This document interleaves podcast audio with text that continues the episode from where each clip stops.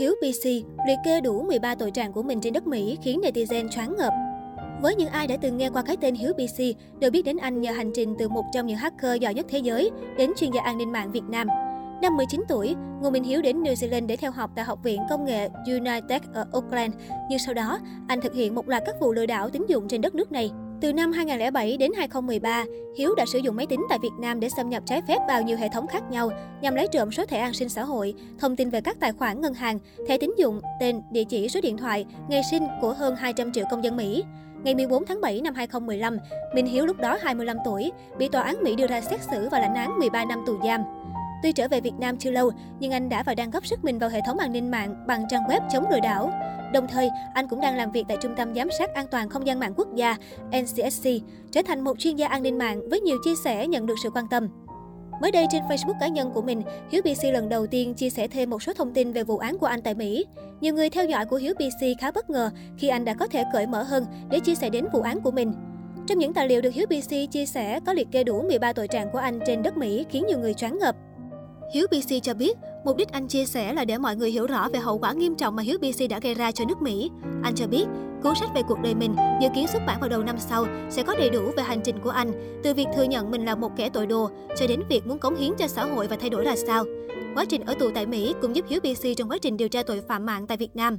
Ngoài những thông tin thú vị xoay quanh bản thân, Hiếu BC còn tiết lộ anh sắp hoàn thành xong quyển sách về cuộc đời mình và sẽ sớm được trình làng trong thời gian tới. Cách đây không lâu, Hiếu BC khiến người theo dõi vô cùng sốc khi tiết lộ mình không bao giờ dùng các ứng dụng mua sắm online. Cụ thể, khi xuất hiện trên một buổi phỏng vấn cùng MC Thùy Minh, Hiếu BC chia sẻ khá nhiều vấn đề xoay quanh cuộc sống của mình và các vấn đề về mặt tối trên Internet mà có thể người dùng chưa biết. Cũng trong buổi phỏng vấn này, Hiếu BC đã thừa nhận mình rất sợ các ứng dụng mua sắm online hiện nay. Anh chàng cho biết mình có đầy đủ các ứng dụng mua sắm, các trang thương mại điện tử nhưng chưa một lần mua gì vì sợ. Điều này khiến ngay cả MC Thùy Minh cũng phải bật cười vì ngạc nhiên. Ngô Minh Hiếu tiết lộ, anh sợ mua hàng online sẽ bị lừa nên không bao giờ mua được món đồ nào theo hình thức online. Nếu cần gì, anh chàng sẽ ra ngoài, đến cửa hàng và mua trực tiếp. Tiết lộ lý do, Ngô Minh Hiếu cho biết điều này xuất phát một phần từ tâm lý của anh do đang làm trong lĩnh vực an ninh mạng nên dẫn đến tâm lý không muốn sử dụng ứng dụng nào cả. Trước đó trên trang Facebook cá nhân của mình với hơn 300.000 người theo dõi, Hiếu PC đã công bố một tin khá mới mẻ trong sự nghiệp của anh. Đó chính là kỷ niệm ngày Hiếu PC thành lập công ty. Nguyên văn đoạn chia sẻ của Hiếu BC có nói rõ đây là công ty trách nhiệm hữu hạn doanh nghiệp xã hội chống lừa đảo, hay có ý nghĩa khác gọi là công ty phi lợi nhuận. Bên cạnh đó, Hiếu BC cũng đăng tải giấy xác nhận đăng ký công ty. Từ những gì Hiếu BC đăng tải có thể thấy, doanh nghiệp xã hội này được cấp giấy phép hoạt động vào ngày 22 tháng 11 năm 2021 vừa qua, với người đại diện trên pháp luật là Ngô Minh Hiếu, Hiếu BC. Được biết, công ty trách nhiệm hữu hạn doanh nghiệp xã hội chống lừa đảo là dự án tiếp theo của Hiếu PC và những người đồng nghiệp của mình. Trước khi thành lập công ty trên, Hiếu PC cũng từng tung ra rất nhiều tiện ích để hỗ trợ người dùng Internet tại Việt Nam như chatbot trực tiếp trên Messenger để kiểm tra độ an toàn của website, hoặc tiện ích mở rộng chống lừa đảo trên các trình duyệt phổ biến như Google Chrome, Copcop. Theo như chia sẻ của Hiếu PC, dự án chống lừa đảo được duy trì bởi những thành viên trong nhóm sáng lập, bên cạnh nguồn kinh phí được tài trợ bên ngoài của các mạnh thường quân quan tâm đến dự án.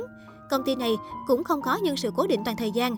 Các lập trình viên sẽ là đội ngũ cộng tác viên hoạt động theo đầu việc được phân chia.